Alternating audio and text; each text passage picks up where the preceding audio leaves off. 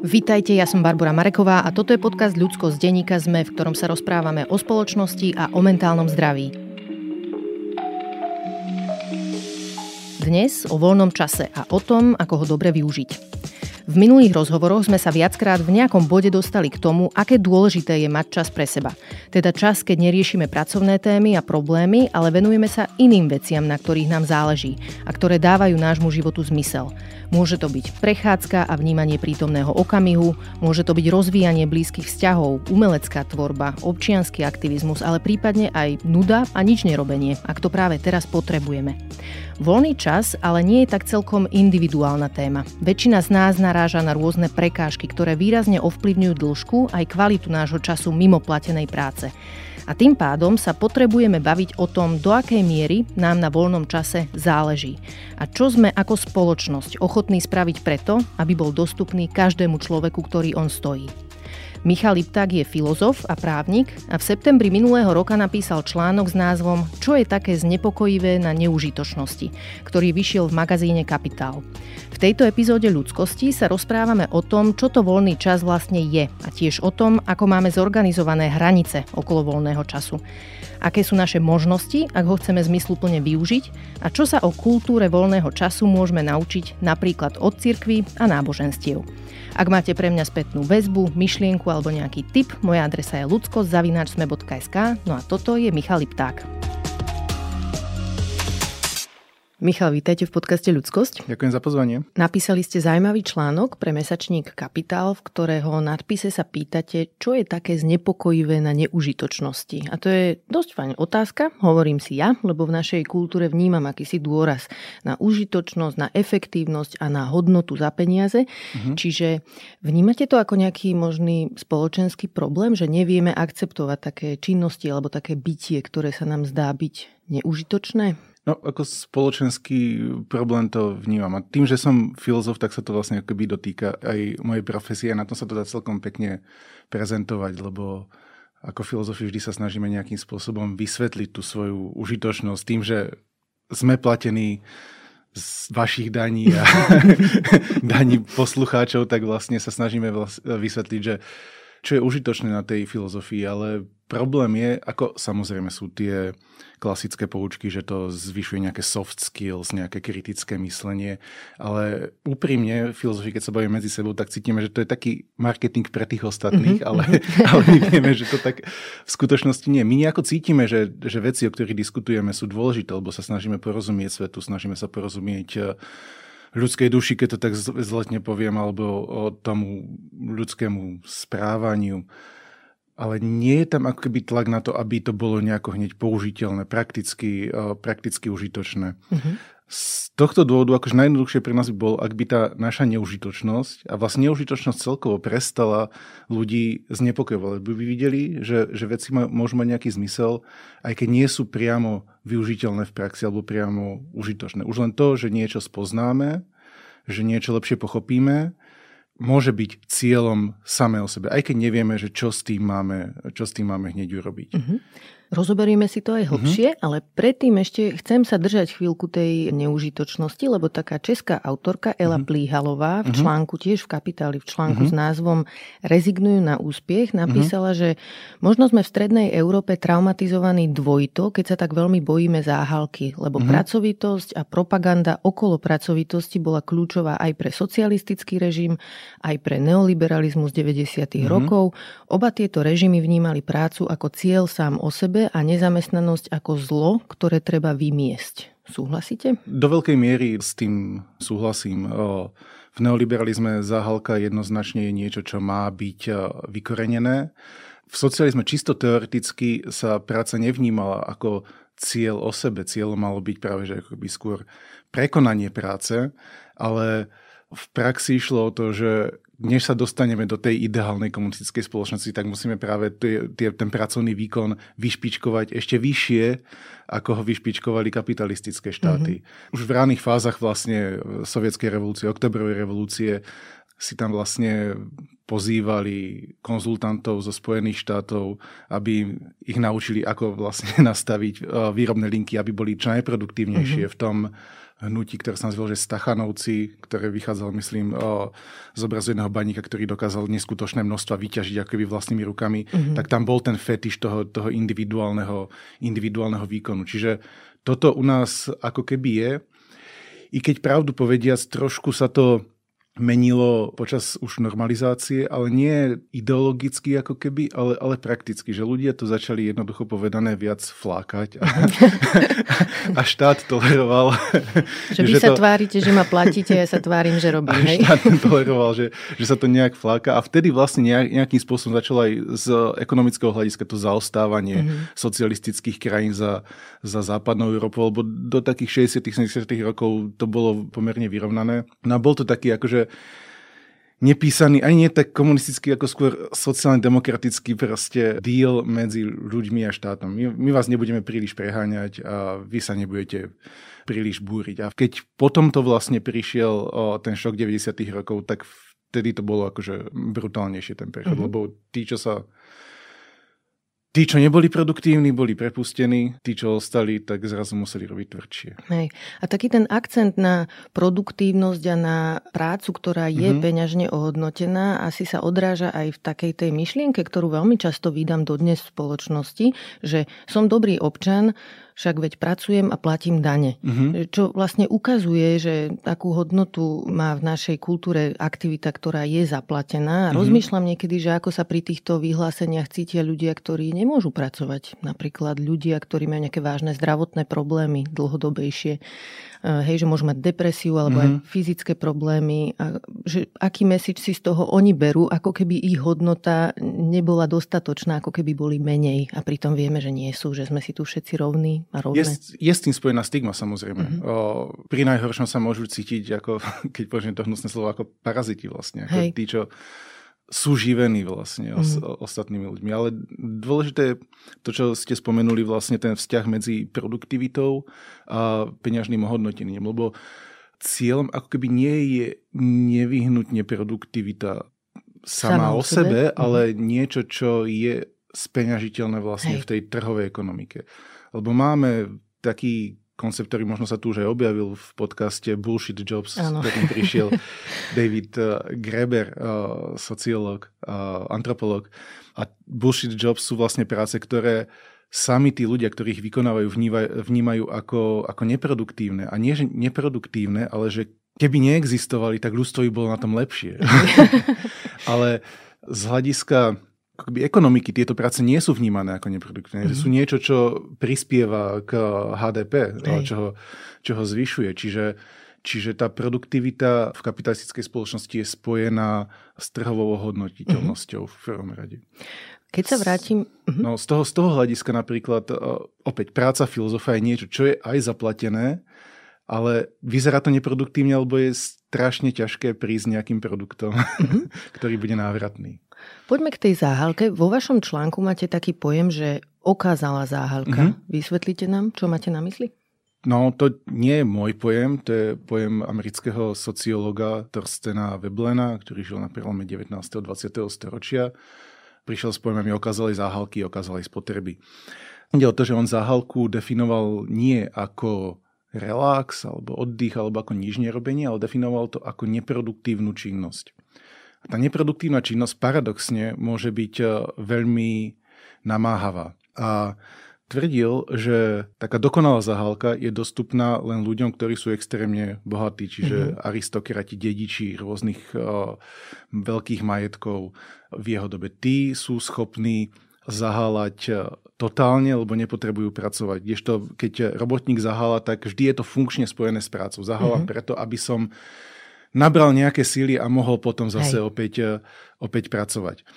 No a on vlastne interpretuje, že v aristokratickej zahálke je niečo ako keby hrdinského, lebo tí aristokrati tým, že nemusia pracovať, tak prekonali ten ľudský údel, ktorý už v knihe Genesis je definovaný cez to v pote tváre budeš dobývať svoj chlieb. Oni jediní to robiť nemusia. Mm-hmm. Oni, oni sú vlastne mimo toho ľudského údelu venovať sa tej reproduktívnej, namáhavej práci. Ale nestačí, keď e, toto oni vedia, že, že v takejto pozícii sa nachádzajú. Dôležité, aby to aj ostatní videli. Uh-huh. Treba to nejako demonstrovať. A to je tá okázalosť. To je tá, to je tá okázalá zahálka. Treba zahálať spôsobom, aby ostatní videli, že sa naozaj nemusím venovať e, žiadnej práci.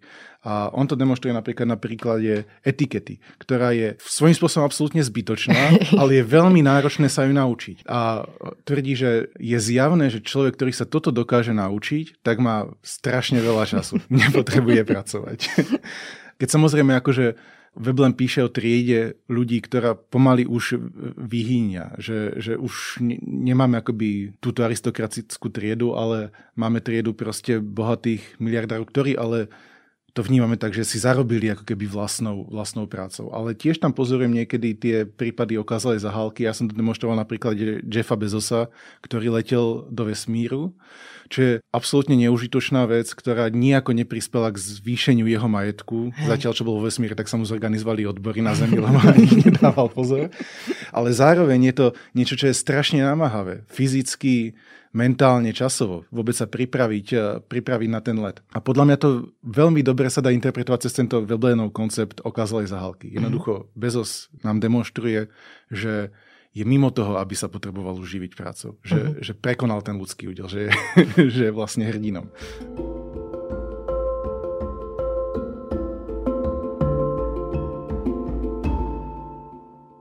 Potom v článku spomínate filozofku Hannah Arendt mm-hmm. aj slova o tom, že keď nepracujeme, nie je jedno, čo robíme. Mm-hmm. Môžete to rozviesť? Tu by som trošku, ak by som mohol, išiel na to tak viac zo široka. Lebo, mm-hmm. lebo ten článok vyšiel v ľavicovom časopise mm-hmm. na tému zahárky a som vedel, že tam bude veľa článkov na tému niečoho, čo sa nazýva post-work society, popracovná spoločnosť.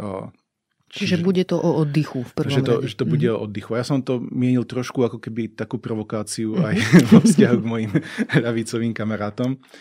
No a možno najprv treba uh, začať tým, že čo je to vlastne tá idea tej uh, popracovnej spoločnosti. Názov podcastu je ľudskosť. Mm-hmm. A tento zdieľa s knihou Rudgera Bregmana, ktorú zrejme mnohí poslucháči čítali. A on predtým napísal knihu Utopia pre realistov, kde popularizuje dve myšlienky, že jedna ako úroveň automatizácie by mala byť postupne taká, že zrazu nebudeme už potrebovať toľko pracovať paradoxne v súčasnosti stále robíme viac ako stredoveký rolník čistého času. Ale že... To je otázka, že či viac, lebo sa zaondieva kopa ľudí na Facebooku počas toho, hovorím si. Ako, chcela by som vidieť výskumy, že koľko naozaj pracujeme, keď sme 16 hodín v práci ako biznis konzultanti a podobne. To je pravda, ale, ale už keď budeme brať ľudí, ktorí pracujú manuálne na linkách, tak keď by sme ten čistý čas zrátali, ano, tak je toho, to je. je toho vyše. A tí sa tam nemajú čas uh, zapodievať niečím iným. No každopádne postupne ako intuícia je, že tá automatizácia by nás mala oslobozovať od práce. Mali by sme robiť čoraz menej, menej a kedy si na začiatku 20. storočia bolo v mainstreame rozšírené, že, že toto, toto už v 21. storočí v podstate dosiahneme, že budeme robiť, myslím, že Keynes vrel, že 15, 15 hodín. hodín hej. 15 mhm. hodín. No a zároveň tam popularizoval ideu univerzálneho základného príjmu, aby vlastne tá nezamestnanosť, ktorú spôsobuje automatizácia, nespôsobovala chudobu. To znamená, mm. že to bohatstvo, ktoré vďaka tej automatizácii vzniká, by zrazu začalo byť prerozdeľované. Toto je teda propagované ako nejaká idea, keďže komunizmus je sprofanované slovo, tak sa nazýva to postkapitalizmus, propaguje to Bregman alebo Nick Srniček alebo Paul Mason. A vlastne ich téza je, že nemusíme ako keby riešiť to, že čo sa stane, keď budeme mať toho času viac. Proste budeme sa venovať, Nick Srinček to povie, že, že hre. Mhm. Hra nie je nič zlé, hra je niečo proste kreatívne, zmysluplné samé o sebe. Takisto Ruger Bregman tvrdí, tvrdí to isté, že sa budeme, že sa budeme viac venovať hre. Play, uh-huh. nie game. A teda, že toto nemusíme ako keby riešiť, že, že mali by sme napnúť svoje politické pôsobenie smerom k tomu, aby sme bojovali za plnú automatizáciu, univerzálny základný príjem a spoločnosť uh, bez práce. Uh-huh. A ja som ako keby trochu skeptický, že či tú otázku, čomu sa budeme venovať, keď eh, by sme tú postpracovnú dobu dosiahli, môžeme odložiť. A nie kvôli tomu, že by, to, že by ten problém proste vyvstal vtedy, ale preto, že je ako keby náročné zmobilizovať ľudí len za to, že proste budeme menej pracovať. Že treba tam nájsť ako keby aj nejaký, nejaký zmysel, že prečo to hľadáme. A rovnako to bola, to bola otázka Hany Arendt v tej jej knihe Vita Aktiva. Ona tam cituje tú slávnu pasáž z Marxovej a Engelsovej nemeckej ideológie, že ako bude vyzerať komunistická spoločnosť. Že budem loviť, keď budem chcieť, budem kritizovať, keď budem chcieť, bez toho, aby som sa kedykoľvek stal lovcom, pastierom, kritikom. To znamená, že moja činnosť nebude motivovaná povinnosťou, že musím niečo robiť, bude odstrihnutá úplne od nejakého zamestnania, povolania alebo práce. No a Arendtová to komentuje tak, že to znamená, že sa budeme akoby flákať, že svoj, že svoj čas e, premrháme, že sa budeme venovať akoby len nejakým svojim hobby. A vlastne jej téza je, že keď ale konám niečo, keď e, sa venujem kritike, keď sa venujem filozofii, tak to není, že to má zmysel pre mňa.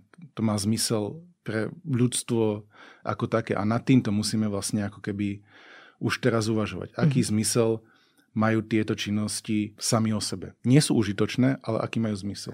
Dobre, o tom, že či vieme naplniť voľný čas niečím mm-hmm. zmysluplným, na to sa vás pýtam mm-hmm. neskôr, ale ešte predtým som chcela zareagovať na to, čo ste povedali o tom univerzálnom základnom mhm. príjme, mm-hmm. že tá debata je asi dôležitá, že v ktorom kontexte ju vedieme, že napríklad v USA, keď majú menej funkčný sociálny systém, mm-hmm. tak je to troška iný default alebo iné základné nastavenie mm-hmm. tej spoločnosti a v Európe alebo aj na Slovensku máme nejak nejaký de facto, možno nie je dobre nastavený, ale univerzálny základný príjem vo forme dávok v nezamestnanosti mm-hmm. napríklad, že je tam veľký rozdiel v tom, že ako to funguje. Keď čítame tie knihy, aspoň teda mne to tak vyskakuje, že nedá sa na to dívať rovnako na tú debatu, ktorá je v USA a v Európe alebo mm-hmm. na Slovensku.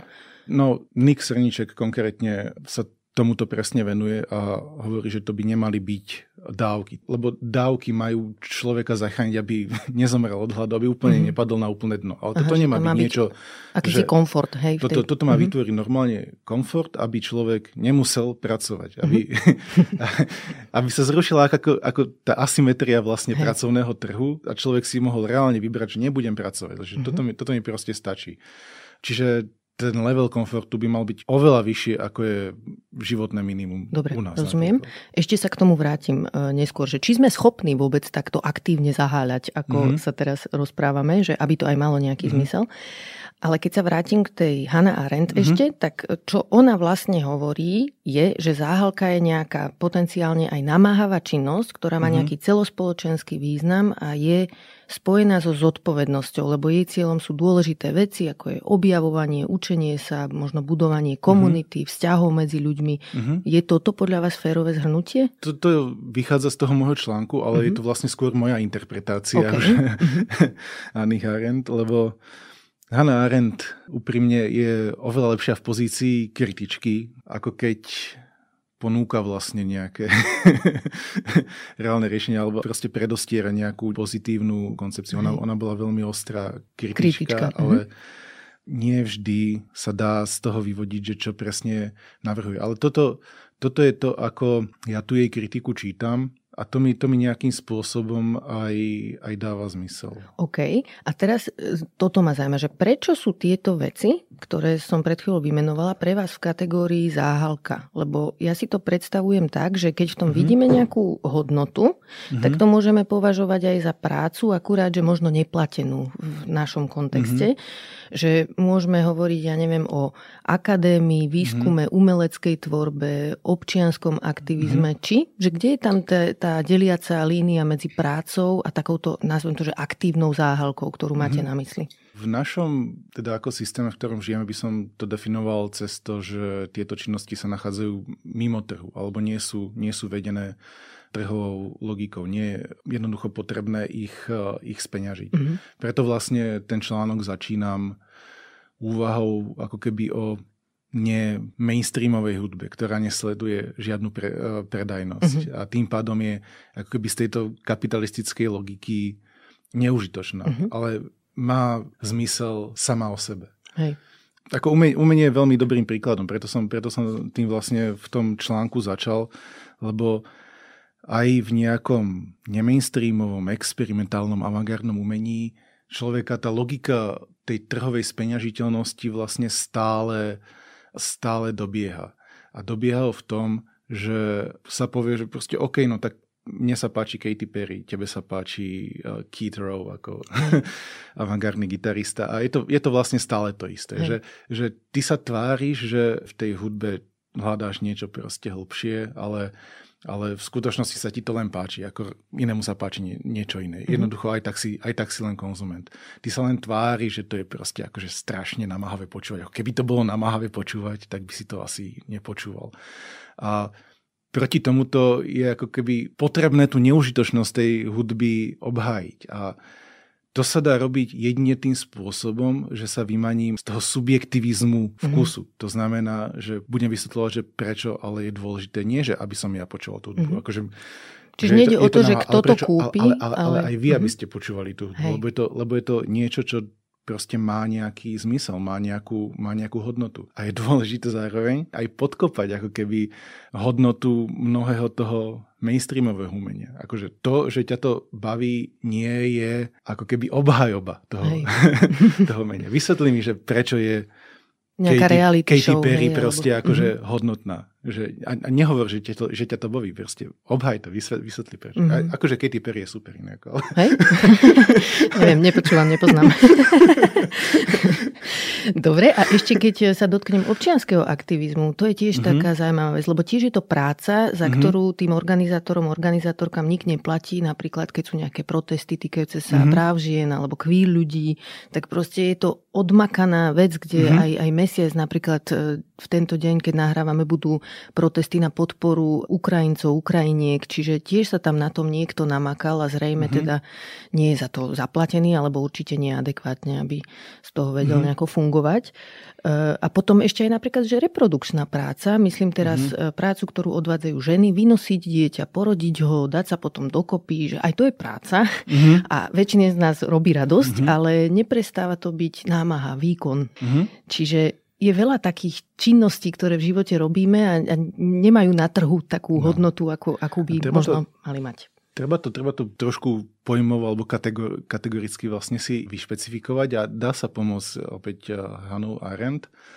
Ona rozlišuje akoby tri o, spôsoby toho, čo nazýva vita aktíva, uh-huh. aktívny život, ktorý je, ktorý proti vita kontemplatíva, čiže život, ktorý nekoná, ale nazeraní, že to sme tými filozofiami ano. kontemplujeme. Uh-huh. a v rámci Vita Aktíva rozlišuje prácu, ktorá sa vyznačuje cyklistkosťou, reproduktívnosťou, potom zhotovovanie, to znamená proste výrobu nejakých, nejakú takú remeselnú výrobu nejakého predmetu alebo možno aj napísanie nejakej knihy a konanie. A pod konanie spadá spadá politické konanie pre ňu v prvom rade. Mm-hmm. A mhm. že to je pre ňu ako keby tá najviac ľudská činnosť, lebo sú ľudia, ktorí nepracujú, sú ľudia, ktorí nezhotovujú, ale všetci v nejakom zmysle konáme. Že nemôžeme ako keby sa vymaniť z toho politického významu našej existencie. A ten občianský aktivizmus spadá jednoznačne pod túto tretiu časť vlastne toho aktívneho života. Kdežto diskusia o umení napríklad, alebo tvorba umenia je to aktívne, ale spada to akby mimo všetkých týchto troch rámcov. Je to niekde napomedzi proste toho aktívneho a, a kontemplatívneho života. Uh-huh. A tá tretia vec, reproduktívna práca v domácnosti, tá spadá pod, pod prácu klasicky. Uh-huh. Len je nezaplatená. Nezaplatená je preto, že trhu sa nepodarilo úplne túto sféru dobiť. Ale Hej. zase netvárme sa, že sa nesnaží. Dojčenské mlieka sú spôsob, ako vlastne nahradiť jednu časť toho výkonu, kojenie, vlastne niečím, čo je trhovo oceniteľné. Uh-huh. Operky vlastne, alebo, alebo jasle vlastne, ktoré by boli čo od najmenšieho veku menia tú nezaplatenú prácu, ktorá je mimo trhu na niečo, čo môže byť zaplatené a nachádza sa na trhu. No Čiže... ako náhle to outsourcujeme, tak zrazu to áno, vieme naceniť. Áno. A keď Čiže... to robia ženy sami pre vlastné deti, tak to nedokážem. Čiže to že, to, že je nezaplatená, je ako keby taký akože nedostatok, na ktorom sa ale pracuje. Mohlo by sa viac. A v tomto zmysle ma ešte zaujala aj myšlienka autorky Ivany Balgovej, mhm. ktorá v článku Čas vyliečiť sa napísala o zážitku z vlastnej terapie, s ktorou má mhm. viacročnú skúsenosť podľa jej slov a ktorú ona sama považuje za prácu. Mhm. Napísala, že ide dokonca, citujem, zrejme o najdôležitejšiu prácu, ktorú musím urobiť A ďalej píše toto, že koniec terapie nie je koncom premýšľania nad tým, čo sa v nej človek dozvie. Úderom 60. minúty sa nedá všetko zabudnúť, nedá na všetko zabudnúť a pokračovať ďalej v živote, ako by sa nič nedialo. Sú dni, keď po terapii chcem ísť len domov, sadnúť si na zem a pozerať do prázdna, premýšľať nad tým, o čom sme sa rozprávali. Niektoré uvedomenia sú banálne, ako v deň, keď som mhm. zistila, že čo cítim je hnev. Iné dni sa podobajú na vyvrcholenie príbehu, keď do seba začne všetko zapadať a človek potrebuje zastaviť prstom na stránke, aby to spracoval. Inými slovami, ona znova vraví, že terapia je síce mhm. akože voľnočasová aktivita, za ktorú si dokonca platíme, to hovorím ja, no zároveň je to namáhavá práca, z ktorej je unavená a potrebuje pár hodín na to, aby to dokončila, dala sa dokopy. Mm-hmm. Čiže do čoho patrí toto? Možno keď si pomôžeme aj tou Hanou Arendt. Ako, Musím povedať, že k tomuto sa mi trošku náročnejšie vyjadruje, lebo nenavštevoval som terapii, akože ne, ne, neviem, neviem si predstaviť vlastne, akože ako, ako terapia prebieha. Cítim sa trošku diskomfortne ako rozprávať o ľuďoch, ktorí na terapie chodia. Ale do určitej miery tomu rozumiem. Ale neviem úplne presne, že prečo to nazýva práca. Akože to, že to namáhavé je, to je zjavné, ale prečo vlastne sa tam vnáša ten pojem práca a trošku mám dojem, ako, ako keby tým prenikala tá logika, ktorá kladie klasickú prácu na piedestal ako to, čo je najdôležitejšie, lebo terapie možno do určitej miery prichádzajú vtedy, keď už zrazu nevládzeme ani pracovať. Keď sme vyhoretí, tak ideme na terapiu, lebo to nám znemožňuje fungovať v spoločnosti ako tí funkční jedinci a stávajú sa z nás potom možno tí invalidi, s, s ktorými je spojená nejaká, nejaká Tých dôvodov stigma. môže byť viac, že napríklad niektorí ľudia sú práve že veľmi funkční, ale nie sú mm-hmm. šťastní. Hej? Že ľudia, ktorí majú, máme úzkosti, tí, mm-hmm. alebo sú perfekcionistickí, tí budú makať, jak diví, ich okolie je nadšené z toho, ako fungujú a sú aj možno hyperproduktívni, ale nie mm-hmm. sú šťastní z toho. Proste hľadajú v tej terapii skôr nejaký oddych v podstate, že, že schopnosť dať sa dokopy tak, aby som bol, bola schopná oddychovať. Že aj to býva pointa terapie. Takže je to veľmi rozmanité. Pointa oddychu je potom opäť len cyklicky. Že, Hej, chápem. Aby sme, mm-hmm. aby sme boli schopní pracovať. Čiže, čiže toto je. Čiže to toto, je... toto tým akoby mm-hmm. preniká a ako keby nazýva sa to práca, pretože je to v konečnom dôsledku spojené s tou, s tou reálnou prácou. Čiže píše, že je to najdôležitejšia práca, ale, ale zdá sa mi, že akoby vlastne tá dôležitosť aj tak bola nakoniec na tej práci, ktorá mi, na tej práci vlastne klasickej, v ktorej Nie, môže potom fungovať. Nie, môže to byť skôr aj, že o vzťahoch. Že som mm-hmm. napríklad vo vzťahoch, opakovane môžu byť ľudia vo vzťahoch, ktoré sú dysfunkčné. Napríklad mm-hmm. sú ľudia, ktorí majú histórie mm-hmm. toho, že trikrát po sebe majú narcistickú partnerku alebo partnera hej, a hľadajú mm-hmm. potom dôvod, že prečo je to tak. Čiže tých mm-hmm. dôvodov je tam naozaj veľa.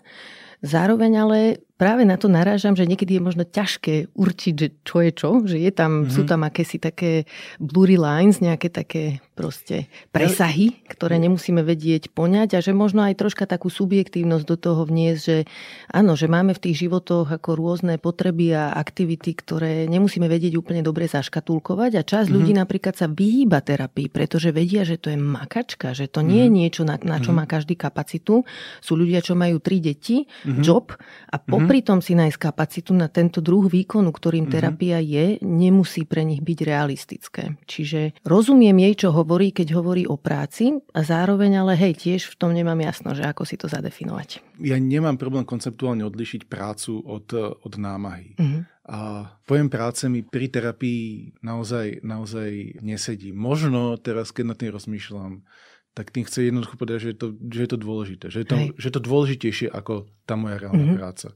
A sme tak naučení vlastne tú prácu preferovať, že nevieme povedať, že niečo je dôležitejšie práca ano. iným spôsobom, ako povedať, že aj toto je práca. Áno, áno, áno. Ale a ak niečo, opäť som chcel v tom článku proste povedať, je, že obráti akoby túto logiku, že, že, že prácu dať ako dole. Že to je niečo, to je niečo, čo jednoducho akože musíme urobiť. To je taká otravná akože nevyhnutnosť. Ideálne sa jej proste akože musím zbavovať. ale sú dôležitejšie oveľa iné veci. A sú dôležitejšie pre nás, ale dôležitejšie aj, aj pre Hej. spoločnosť. Teraz ale mám chuť sa ešte spýtať, keď toto hovoríte, že niečo, čoho sa zbaviť, že čo keď nás tá práca baví. A mňa napríklad táto moja práca veľmi baví. Uh, že to je len nejaký, akože, že mám šťastie, hej, že z hodou okolností sa mi podarilo trafiť a mať aj na to vytvorené podmienky, že to, čo ma baví, môžem aj robiť a mám za to uh-huh. síce o ničom, ale nejaký plat. že som v podstate privilegovaná, hej, tou ano, možnosťou. A toto je, toto je odkaz eh, aj zamestnávateľovi, že treba zvýšiť ten plat. A, ten odkaz už dostal, ale nefunguje. to tak celkovo novinári, Môžeme aj nejaký, myslím nejaký si, štrajk že... akože zorganizovať, ak by vyšlo, to aj teraz môžeme začať. Nie, že tak celkovo novinárčina ale... není povolanie, ktoré ľudia robia kvôli peniazom, tak by som povedala, že sú tam áno, iné motivácie áno, typicky. Áno, Áno, toho je... Dobré aj zlé, hej, že, že mm-hmm. sú aj ľudia, ktorí hľadajú externú validáciu a zo zlých dôvodov, hej, že proste je tam všelijaké dôvody tam môžu byť, ale peniaze to nie sú z môjho pohľadu. Nepoznám takého človeka. Opäť čo... inak závisí od toho, že možno aj akí novinári, lebo vy tvoríte niečo ako zaujímavé, sme vlastne sa akože nejako odhaluje, povedzme, pravda, hej, a zistujú sa veci, ktoré sú závažné, ale sú novinári, ktorí proste len naháňajú kliky Aha. a potrebujú zvýšiť predajnosť Hej. svojom majiteľovi a tam, tam niekedy no to sú tie iné motivácie. Akože trošku až seba nenávisti a cynizmu vlastne uh-huh. tam. Hej, hej, tam že sú schopní vznikať. sebe to robiť. Hej. Ale, ale, ale celko, ale celko uh-huh. vlastne tá otázka je všeobecnejšia. Je uh-huh. jednoznačne, jednoznačne existujú práce, ktoré ľudí bavia a sú pre nich zmyslom života, keď to povieme úplne takto lopatisticky. Uh-huh. A práve preto podľa mňa nemôžeme vlastne v brojení za tú postpracovnú spoločnosť vynechať otázku zmyslu ľudskej činnosti. Uh-huh. Lebo ak chceme vlastne akože tú ideu, že práca, ako ju v súčasnosti chápeme, ako niečo, čo speňažujeme na trhu, nie je niečo najdôležitejšie, ale niečo, čo by postupne sa malo vlastne odbúrať, tak potrebujeme zasiahnuť aj všetkých ľudí, ktorí, ktorých práca je zmyslom ich života. A vtedy musíme hovoriť vlastne o zmysle.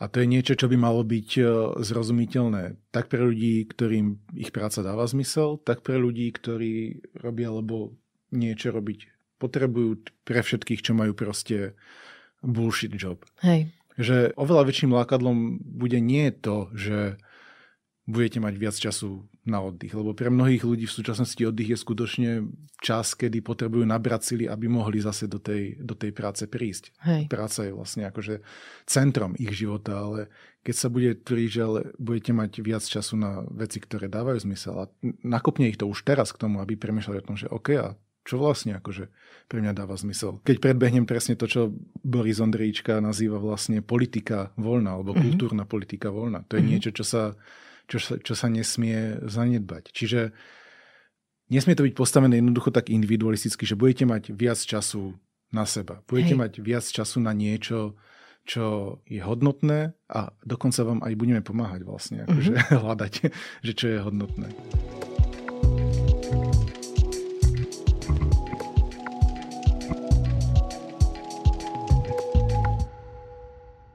Poďme sa teraz chvíľu baviť o úlohe záhalky v tom zmysle, ako ju vnímame tak mainstreamovejšie, čiže o leňošení a mm-hmm. nič nerobení a hre a o hobbies. Mm-hmm. Zaujal ma príspevok Šárky Homfrey s názvom mm-hmm. Uleviť sobie, uleviť spoločenství, kde napísala o sebe a o tom, že bola dosť na nervy z materstva a v tom mm-hmm. článku pripomína, že vyhorieť sa dá z hocičoho, aj z materstva, aj z korporátu, aj z podnikania, aj z neziskového sektora a aj z boja za lepší svet. Mm-hmm. Takže z jej pohľadu je dôležité dôležité vedieť robiť menej a zaháľať viac bez výčitiek. Mm-hmm. Ako sa dívate na túto sféru, na takýto oddych, nič nerobenie a takéto neproduktívno voči vonkajšiemu svetu? Pravdu povedz, ak sa pristavím pri tom koncepte vyhorenia. Ja som zrovna včera mal akože dlhú debatu o tom, a nesúvislo to ani s týmto podcastom, ale dlhú debatu o tom s mojou manželkou Jankou, ktorá je psychologička a možno, možno vy už budete tomu rozumieť lepšie, ale ja, ja úplne si nie som istý, že, že v akom zmysle sa ten, ten koncept uh, používa. Lebo moje pochopenie je, že to je niečo viac ako keby silná vyčerpanosť. Že mm-hmm. je mhm. to taká ako keby proste strata pre uh, zmysel tej, tej práce. Je to spojené s nejakým nástupom cynizmu do veľkej miery. Až do veľkej miery sa to vyskytuje hlavne v pomáhajúcich profesiách, kde práve Môže to byť. uh-huh. medzi lekármi, učiteľmi. Je to časť tých symptómov, môže byť aj takáto, ale uh-huh. časť ľudí to má tak, že ich vyslovene, že vypne. že mm. nie sú schopní vstať z postele, mm. čiže už to má fyzické symptómy, zdravotné symptómy, začnú mať zdravotné problémy, vyslovene, že je tam mm. ten mhm. element aj toho materialistického, že nie je to len o tom, ako sa mm. cítia. Z tohto hľadiska, ak, ak, to, ak to vnímame v tomto širšom rozsahu, ako, ako vravíte, tak tam schopnosť vypnúť je, je absolútne, absolútne kľúčová. Ako Šerka píše, že treba zaháľať bez výčitiek, mm. ten dodatok bez výčitiek je tam... Hej je kľúčový. tam absolútne mm. kľúčový, lebo ako z, z mojej skúsenosti to sú konštantné proste výčitky, keď človek nič nerobí. Taký kreslený vtip som videl, kde človek si hovorí, že budem produktívny pekne a mozog mu hovorí, že nie. Dobre, tak, tak budem relaxovať. Žiadne relaxovanie, iba výčitky. iba pocit viny. Hej, pekne, áno. A, a presne, o, presne tak toto vlastne aj ja, ja vnímam, ale nie je, to, nie je to spojené vlastne akože s tým pocitom vlastne produktivity. Akože ja mám nejakú prácu, ktorá má živý, hej, je to nejaké korporátne právo, ktoré čiastočne splňa aj niektoré z tých klasifikácií toho bullshit job, ale nemám problém akože túto prácu nechať v kancelárii mm-hmm. a, a nebrať si ju domov. Že od toho sa proste akože viem vypnúť. Ale popri tom akože sa snažím písať esie, písať akademické články a robiť akože všetky možné veci a to je niečo, čo je proste v hlave, v hlave konštantne. A, a to je niečo, čo sa, čo sa nedá vypnúť. A možno akože práve tým prekliatím toho, keď človek má nejakú, nejakú prácu, ktorá dáva zmysel, je práve to, že sa oveľa ťažšie relaxuje. Keď som si robil doktorát z filozofie, tak som nerelaxoval v podstate nikdy. Tri roky som proste nebol zrelaxovaný. Tým, že, tým, že filozof akože môže robiť kdekoľvek, stačí mu notebook a kniha, tak každý jeden moment, kedy nerobí, je proste moment, ktorý je, mm-hmm. ktorý je stratený. A rovnako to funguje na tam spomínané materstvo. Presne tak to je aj, aj v materstve. Tam človek má pocit, že konštantne môže robiť niečo viac. Je taký dokumentárny film, sa to volá Každá sekunda života o, o výchove, kde vlastne toho, toho syna sa stále snažia vlastne niečo Aha, učiť áno, každú, každú sekundu. Keď, mm-hmm. keď zrovna nie na tréningu, tak sa učí po nemecky, alebo robí toto, alebo robí toto, alebo robí toto. A jedna recenzentka to komentovala slovami, že keď ten film dopozerala, tak mala potrebu niekoho nahlásiť na sociálku, len nevedela, či je rodičov toho chalana alebo seba. že, že,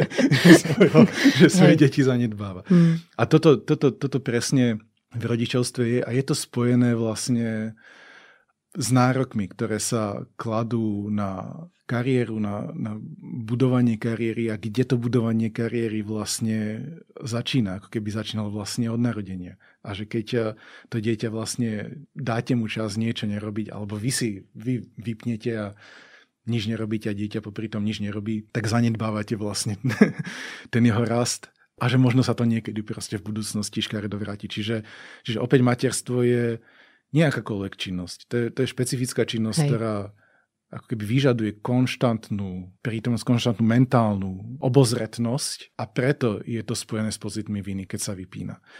Kdežto neviem, známy, ktorý robí na píle, tak ten relaxuje, keď, keď není na píle, lebo prečo by rozmýšľal na tým, čo sa bude robiť na píle. Ody, odíde z práce a venuje sa iným no. veciam. Dobre, a ak je voľný čas, oddych, hra, teda tiež hodnota, uh-huh. nemali by sme sa viac rozprávať o tom, že aké mať okolo nich hranice, lebo znova akože vo, vo forme nejakých noriem sa skôr zaoberáme tým, že odkedy dokedy pracujeme, hej, že mm-hmm. kedy sme v práci a čo tam musíme delivernúť, že toto je to, okolo čoho máme hranice.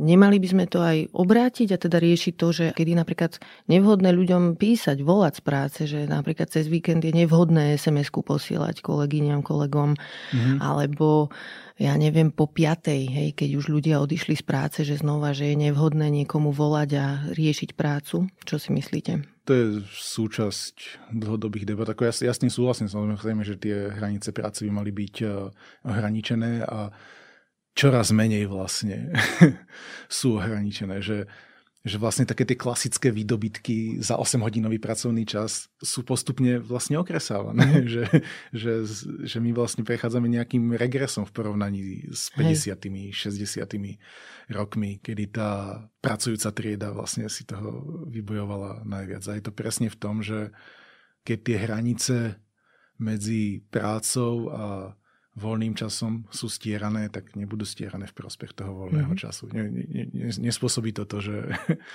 budem sa viac hrať proste v práci. Spôsobí to to, že budem konštantne pracovať a konštantne opäť na to myslieť. Ten mental ano. load, tá ano. mentálna nálož, ná, mentálny náklad v tom je neustále.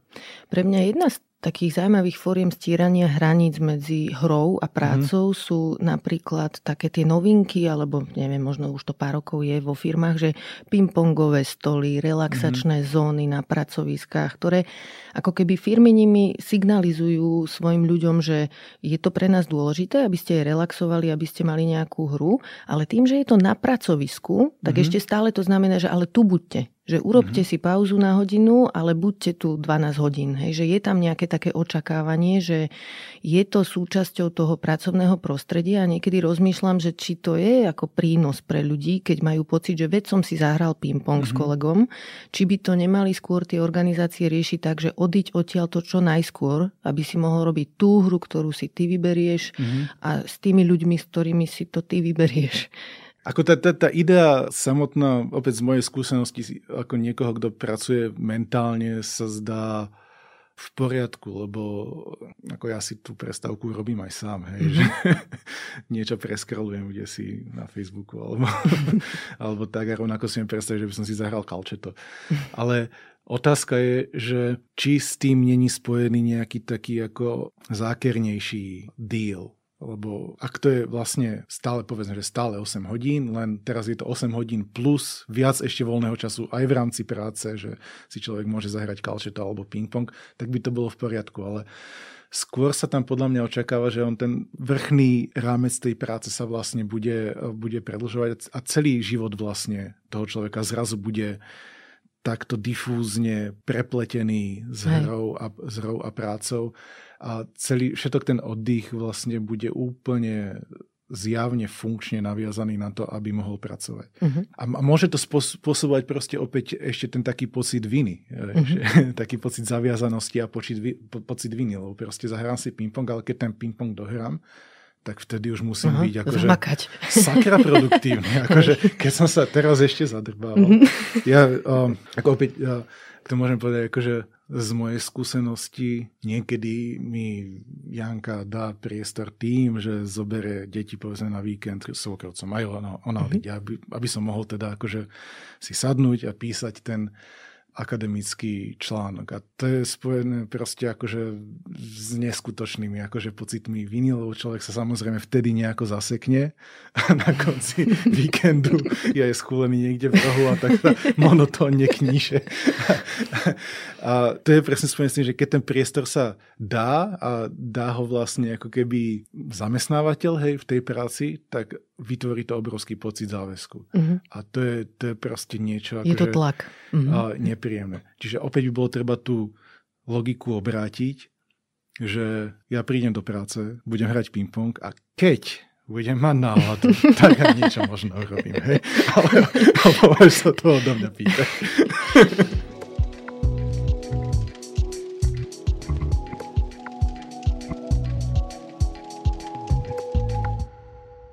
sa môžeme dívať na dovolenky a takú, že kultúru cestovania, tak to mm-hmm. nazvem? Lebo všimla som si, že časť ľudí má k dovolenke taký celkom výkonový tiež prístup a majú tam program veľmi nabitý, niekedy možno nabitejší ako pracovný deň.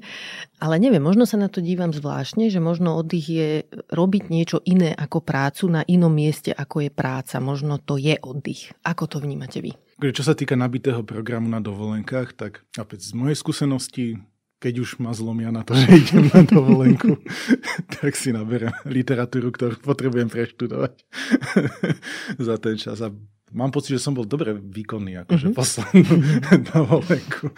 Prečítal som štyri knihy, akože akademické, takže manželka nebola až taká spokojná.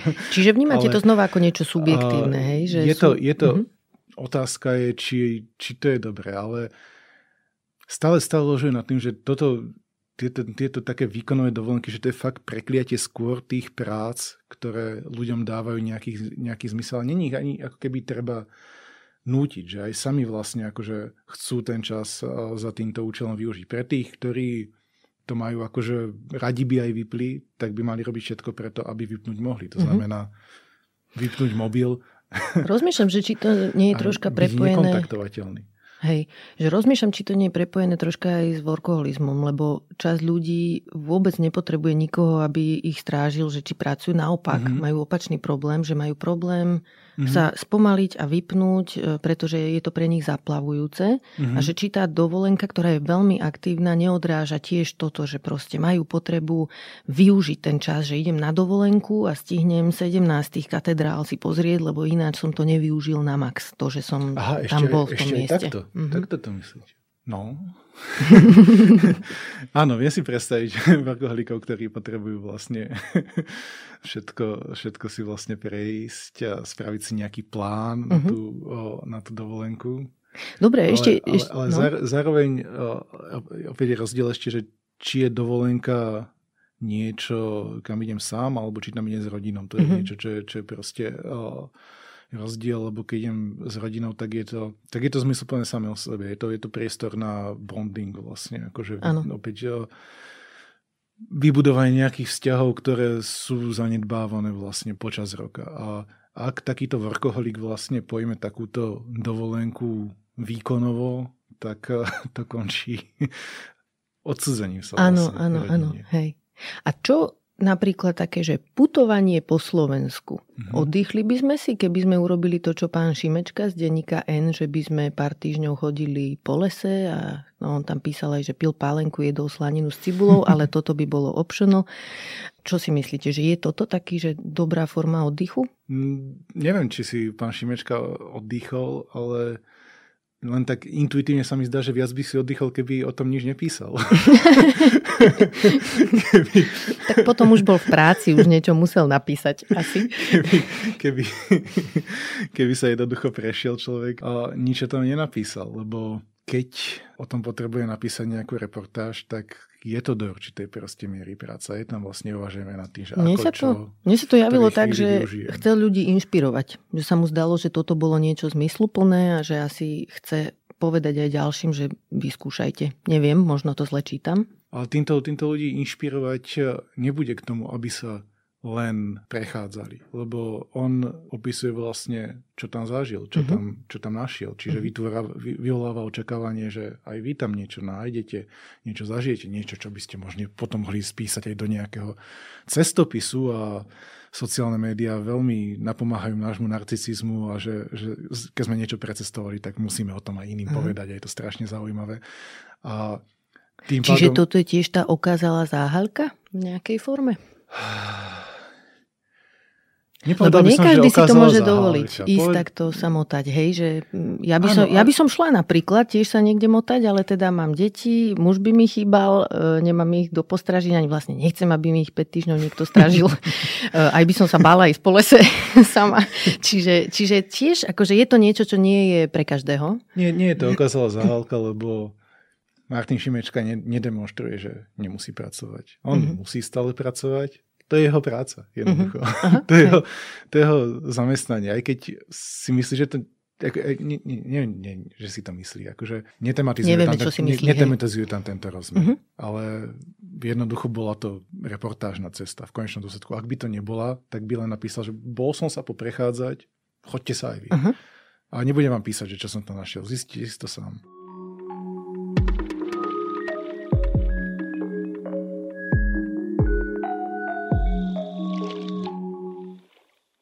Zaujíma ma tiež, že ako vnímate debatu okolo iniciatív politických katolíkov a katolíčiek zaviesť zákaz nedelného predaja, ktorého cieľom vlastne má byť voľná nedela, minimálne pre širšiu skupinu ľudí. Mm-hmm. A proti tomuto návrhu je už tradične teda Richard Sulik z SAS, ktorý povedal, citujem, vždy s tým prídu konzervatívni a kresťanskí politici, ktorí sú presvedčení o tom, že oni majú právo diktovať ľuďom, ako majú žiť. Mm-hmm. No a proti sú aj poslanci hlasu, hovorkyňa Medveď Macikova povedala, mm-hmm. že citujem, každý podnikateľ má právo sa rozhodnúť, či bude mať svoju prevádzku počas víkendu zatvorenú alebo nie. Ako to vnímate vy? Naozaj má každý zamestnanec a každý podnikateľ viac slobody, keď si v tomto ako spoločnosť nestanovujeme pravidlá?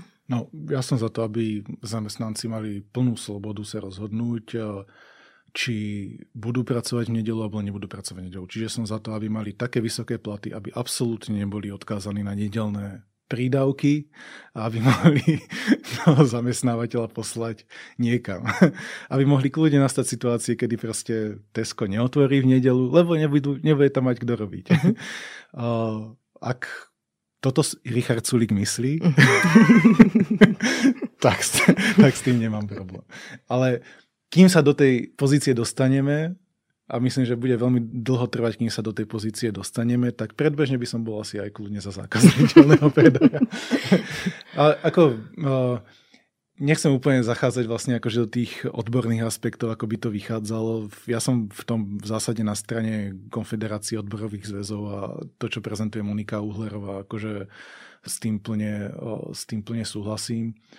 Páči sa mi tam proste ten rozmer, že ľudia majú viac... Povedzte, povedzte najprv, čo ona hovorí aspoň jednou vetou, on, lebo nemusia to on, on, Ona hovorí, že no v princípe, ako je to navrhnuté teraz, tak kritizuje tam ten rozmer, že je to navrhnuté populisticky, ako v rámci predvolebnej kampane. Tvrdí, že by k tomu mala prebehnúť normálne seriózna odborná debata a malo by sa to predniesť ako nejaký systematický návrh, ale v princípe sú za to. Uh-huh. Za voľnú nedelu. V princípe sú za mhm. voľnú nedelu, lebo to zvyšuje slobodu zamestnancov v skutočnosti. Umožňuje to matkám, ktoré sú ako predavačky, tráviť čas s deťmi, s rodinou a z tohto hľadiska je to, je to pozitívne. Uh-huh. Zrejme ste sledovali seriál Saši Úlovej, hrdinovia ano. kapitalistickej uh-huh. práce v, jednej, v jednom dieli vlastne robila v Alberte, v hypermarkete a tam práve sa bavila s tými zamestnaňkami a jedna im vravela, že ja som nevidela proste svojho syna vyrastať. Hej. Ja som bola proste akože neustále v práci a, a, a uniklo mi to. Pre ľudí, ktorí neregistrujú mm-hmm. ten seriál, Saša Uhlová je česká novinárka, ktorá vlastne sa zamestnala v rôznych nízko platených mm-hmm. joboch, aby zistila, že ako si tam ľudia žijú. Mňa ešte zaujalo aj to, čo mi hovoril Juraj Čokina, čo je mm-hmm. slovenský výskumník, publicista, mm-hmm. ktorý sa zamestnal vo výrobe, mm-hmm. aby zistil, ako to tu funguje mm-hmm. a hovoril mi, že napríklad tam videl také, že pár s deťmi, manžela, manželka robili v rovnakom závode, ale dve mm-hmm. rôzne smeny. Mm-hmm. Že proste proste častokrát ako vôbec sa nedbá na toto, že ako rodiny fungujú, či sa vôbec vidia tí mhm. partnery, partnerky. A ešte aj vlastne tak prakticky, keď sa na to pozriem, na, ten, e, na tú kritiku Richarda Sulíka, alebo to, že mm-hmm. ten jeho argument o, o slobode, tak myslím si, že aj pre podnikateľov zavrieť obchod v nedelu, ak ostatní okolo mňa majú otvorené mm-hmm. obchody, to môže byť ťažké, ale ak sa zavrú všetky, tak to mení situáciu. Že si predstavím v Auparku niekoho, kto tam mm-hmm. má shop, akože čo má robiť, že keď bude jeden zo štyroch, čo zavrú obchody, že jednoducho je to problém aj teda títo ľudia v nízkoplatených joboch, ako to, že si oni môžu nejako stanovovať hranice voči zamestnávateľom, keď sú celí radi, že sú radi, že majú ten job. Typicky oni príjmu tie podmienky, ktoré im ten zamestnávateľ jednoducho stanoví, lebo to ide ruka v ruke s tým, že ten job vôbec dostali. Samozrejme, ale akože toto je triviálne, tomu podľa mňa Solík rozumie, neviem, mm. prečo sa tvári, že tomu nerozumie. Všetky sociálne výdobytky prechádzali tak, že boli narubované štátom práve preto, že ak by to urobili individuálne nejakí podnikatelia, tak iní by získali oproti nim konkurenčnú mm. výhodu a vytlačili by ich. Ak by individuálne sa zavádzala 8-hodinová pracovná doba, tak proste ostatní by ich, uh, ostatní by ich vytlačili. Preto napríklad akože tí progresívni kapitalisti v 19. storočí, ktorí chceli zrušenie detskej práce, tak tlačili na parlament, nech zruší proste uh-huh. detskú prácu, že, lebo kebyže to zrušíme my sami teraz, tak ako boli by sme chvíľu tí Samaritáni, ale potom by sme proste prehrali na to. K tomu, čo ste povedali, že tomu rozumie aj Richard Sulík, neviem, či rozumie, ale ešte keď ako skúsim byť empatická aj k nemu, zahráme mm-hmm. si tu také rodinné konštelácie mm-hmm. teraz, že chápem, že sú v našej spoločnosti proste ľudia, ktorí sú v nejakej miere v úvodzovkách traumatizovaní nedemokratickými režimmi, mm-hmm. režimami v zmysle, že vadili im nejaké pravidlá, príkazy, zákazy, proste mm-hmm. intervencie zo, šta- zo strany štátu, mm-hmm. ktoré vnímali ako príliš. Mm-hmm. A že dodnes jednoducho je pre nich furt všetko, čo zavedie štát a čo štát reguluje a prikazuje a zakazuje, tak majú sklon byť voči tomu skeptický, nehovoriac o tom, že pokiaľ je niekto sekulárne uvažujúci človek mm-hmm. a počúva návrhy zo strany katolíkov, ktoré mm-hmm. sú motivované katolicizmom, alebo teda mm-hmm. voľnou nedelou, počas ktorej sa deje omša a je to nejaký oddych katolícky, katolícky, tak môže byť voči tomu skeptický, čo je ale zase taká loptička hodená na stranu politických katolíkov a katolíčiek, že keď v iných oblastiach prekračujú hranice ostatných ľudí v tejto krajine, proste volia nejaké nedemokratické postupy, mm-hmm. tak už ich potom nedokážu ľudia brať vážne v debatách ani pri témach, ktoré by mohli byť spoločensky mm-hmm. relevantné a legitímne že tam oni možno sa musia sami nad sebou zamyslieť, že prečo keď majú potenciálne nápad, ktorý by mohol fungovať pre celú mhm. spoločnosť, tak už ich berieme mnohí a mnohé tak skepticky, že ako nedokážu byť agenda setermi mm-hmm. a seterkami. Čo sa týka traumatizovaniami, zákazmi, Možno, ne, ne, ne, neviem, zdá sa mi to proste akože zmierňovanie, akože trošku rozvoľňovanie slova trauma, to mi príde niečo. To som povedal, hej, že v úvodzovkách. Hej, hej, hej, že... hej, akože na to poviem, no, deal with it. Čítaj naučte, sa to, naučte sa to spracovať. Nie je to horšia trauma ako ľudia, ktorí zrazu prišli o zamestnania proste vo veľkom ešte v tých nultých rokoch ano. proste sa im povedalo, že aj to vaša chyba. Proste... Samozrejme to bolo vo veľkých úvodzovkách a politici no. a političky majú byť schopní si aj naštudovať nejakú súčasnú prax a dívať sa na veci aj novými očami. Hej, je to ich zodpovednosť, tou funkciou samozrejme ide obrovská zodpovednosť, ako, ktorej sa nemôžu ako, zbaviť. Ako, ako ľudia, teda hlavne Rómovia, ktorí na východe v 2000 rokoch proste prišli o práce, Hej. znižili sa im dávky a potom ich ešte rozháňala armáda vodnými delami, podľa mňa sú viac traumatizovaní uh-huh. ako podnikateľ, ktorý má nejakú povinnosť. Ano. Čo sa týka toho, že či sú tu transetery proste katolíci, akože roz, rozumiem, prečo s tým proste mnohí moji liberálni, sekulárni kolegovia, kamaráti majú, majú problémy. Ako ja osobne s týmto nejaký problém nemám. Úplne chápem, že ak by to presadili, tak to vykážu ako svoj úspech a budú sa snažiť vlastne zmobilizovať spoločnosť, aby mali ešte, ešte väčšiu podporu, ale treba pr- proste to korigovať. Treba tam proste dať na to nejaký iný narratív. A my, celý, celý západ akože je vlastne kultúrne kresťanský v tom zmysle, že máme proste nejaké, nejaké sviatky, ktoré majú kresťanský základ. Všetci slavíme Vianoce, aj keď mm-hmm. nie sme vlastne kresťania.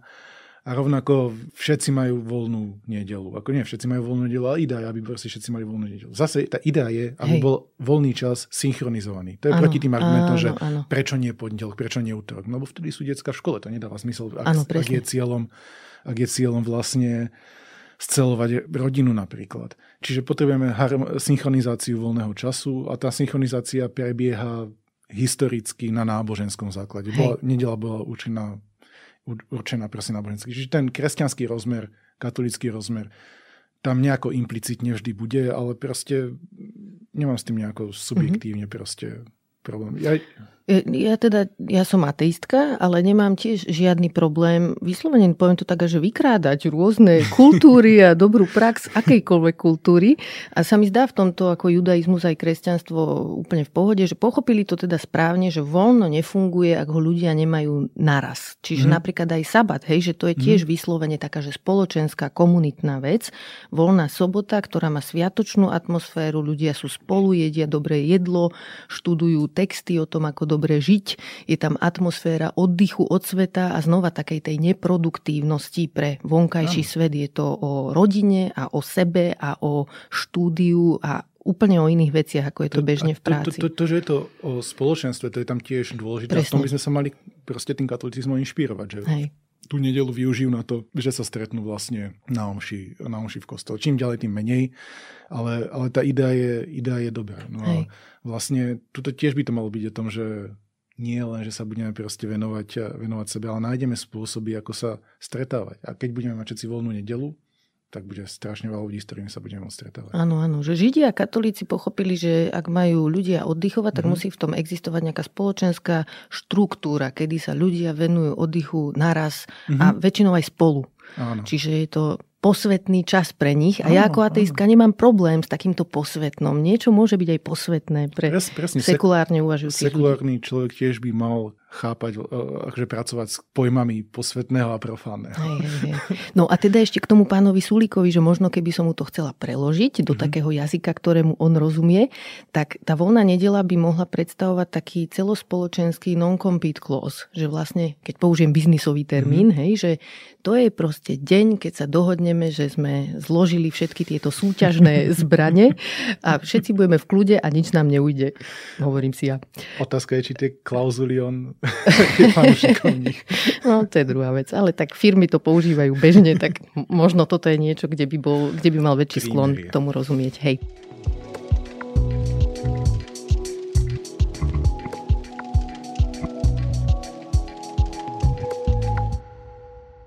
Dobre, tak mať voľno je jedna vec, ale druhá je práve toto, že či ho vieme využiť. A mm-hmm. slovenský autor, pán Boris Ondrejčka, ktorý ste spomínali skôr vo svojom článku s názvom Voľno, sloboda, prázdno a nič, napísal, že voľno je robiť, čo chcem, ale koľko ľudí vie, čo chce. Fajrond je peklo bez nádej, v ktorom prichádzajú aj alkoholizmus a násilie mm-hmm. a bez kultúrnej politiky voľna ostane záhalka len otázkou individuálneho odsudzenia, nikdy nebude slobodou, ale iba antivzťahovou svojvôľou, vytrhnutím z kontextu. Mm-hmm. A ďalší problém pomenúvajú aj experti a expertky na mentálne zdravie a to je napríklad naša závislosť od technológií a nejaký mm-hmm. rozklad, ktorý spôsobuje. Čiže má toto byť tiež predmetom nejakej verejnej debaty, že nie len to, že či mať voľno, ale aj to, že ako ho mať, ako tráviť voľno. To, čo mu Ondrejčka hovorí, že politika voľna. Mm-hmm. Napríklad teda cirkvy, ktoré sme spomínali, to riešia, mm-hmm. alebo teda v rámci sabatu sú predpisy, že ako ho tráviť, čo nemôžu tí ľudia robiť, čo by mali mm-hmm. robiť, aby to voľno malo pointu. Čo si myslíte? No jednoznačne to má byť predmetom verejnej debaty. On hovorí konkrétne kultúrna politika voľná. K čomu sa tu dostávame sú vlastne, paralelne treba sa baviť o budovaní verejnoprávnych inštitúcií a kultúrnej politiky, čiže vytvárať priestor na to, kde ľudia voľný čas budú tráviť. A mal by to byť spôsob trávenia voľného času, ktorý nejakým spôsobom vzdeláva vlastne alebo prispieva k premýšľaniu, eh, osobnému nejakému rastu. A je presne pravda, že katolícka círka napríklad túto kultúrnu politiku voľná, voľná robí a paradoxne, a opäť to je priestor, kde sa hodne sporím s mojimi sekulárnymi kamarátmi, ja nie som za finančnú odluku církvy od mm-hmm. štátu z veľmi podobných dôvodov, z akých eh, som za to, aby fungovali verejnoprávne média napríklad. Jednoducho mám pocit, že církev robí nejakú kultúrnu politiku, ktorá mnohým ľuďom proste dáva zmysel. Otázka je proste, akože, ako ju robí, vedel by som mm-hmm. do toho... Že je nedemokratická v mnohom. Mm-hmm.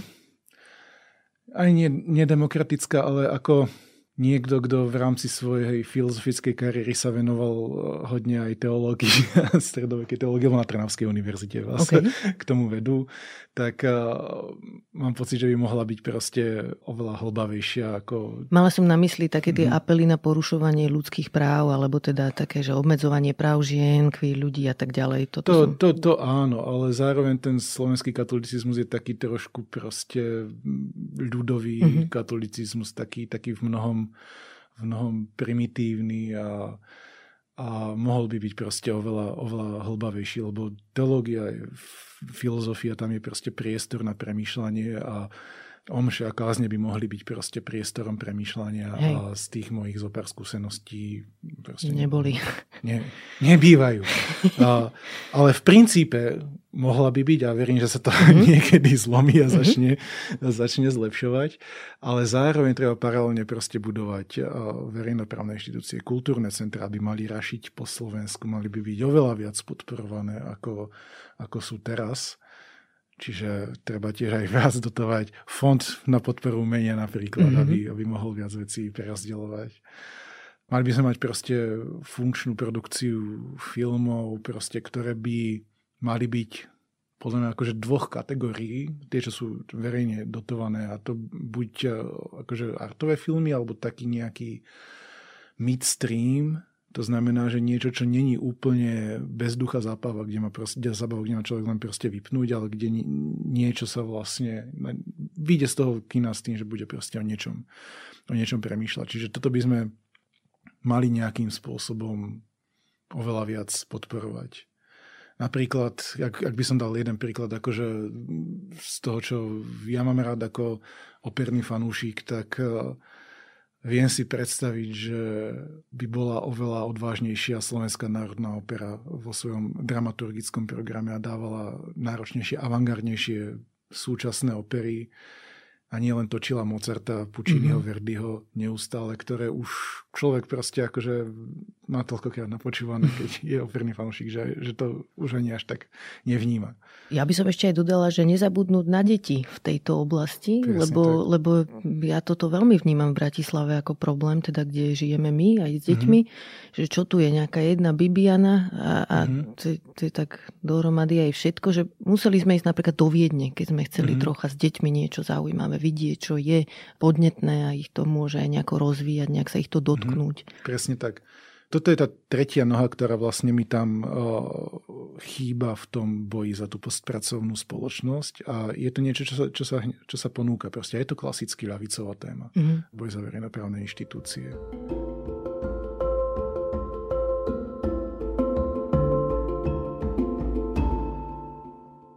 Vy ste teda zjavne nad témou záhalky mm-hmm. dosť veľa rozmýšľali, takže mm-hmm. ma mhm. zaujíma, že ako to teda máte so záhalkou vy? Snažíte sa zaháľať a ako sa vám darí?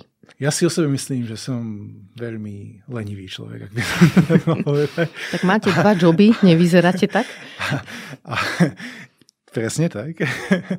A, mám dva joby a ja, tým, že viem, že som veľmi lenivý človek, tak si stanovím strašne veľa externých uh, motivácií mm-hmm. a, a vytvorím si proste veľa záväzkov a okrem toho, že som lenivý, tak strašne akože sa bojím nejakej osobnej kritiky alebo že niekoho sklamem a mm-hmm. človek potrebuje tu proste takú spoločenskú validáciu a ja akože možno aj tak veci, že veľmi dobre funguje stanoviť si externé motivácie a tým bojovať vlastne proti tej mojej lenivosti, ale zároveň tie extrém motivácie sa stanovujú veľmi ľahko, čiže vo výsledku sa mi zaháľať nedarí, mám uh-huh. pocit vôbec.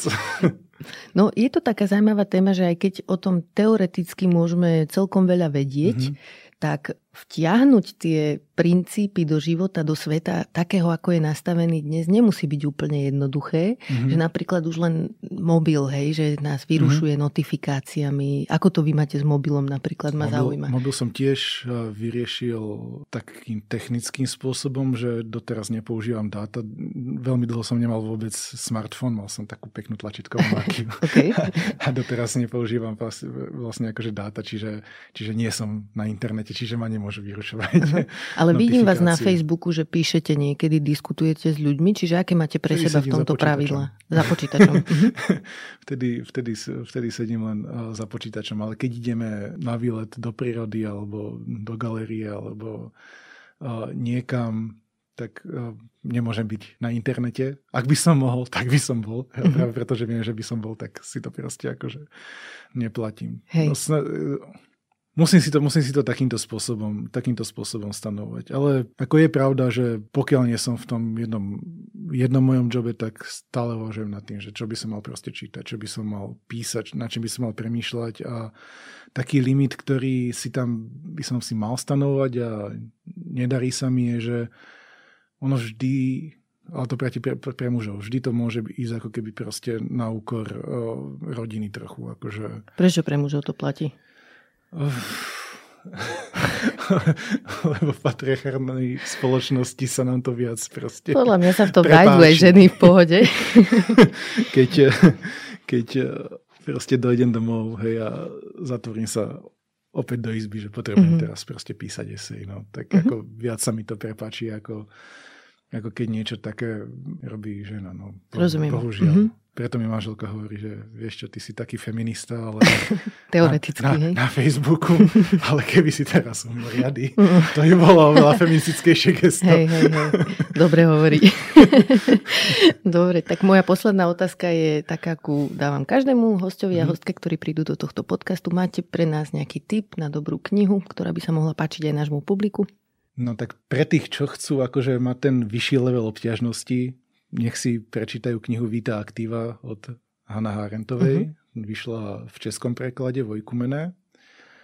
To je kniha, ktorú Hanna Harent osobne si inak najviac vážila a spoznajú ju z takého iného pohľadu, ako sa u nás väčšinou akože vníma ako niekto, kto písal o Eichmannovi v Jeruzaleme alebo o totalitarizme, tak tuto uvažuje o podstate vlastne akože ľudskej existencie, zmysle politického konania.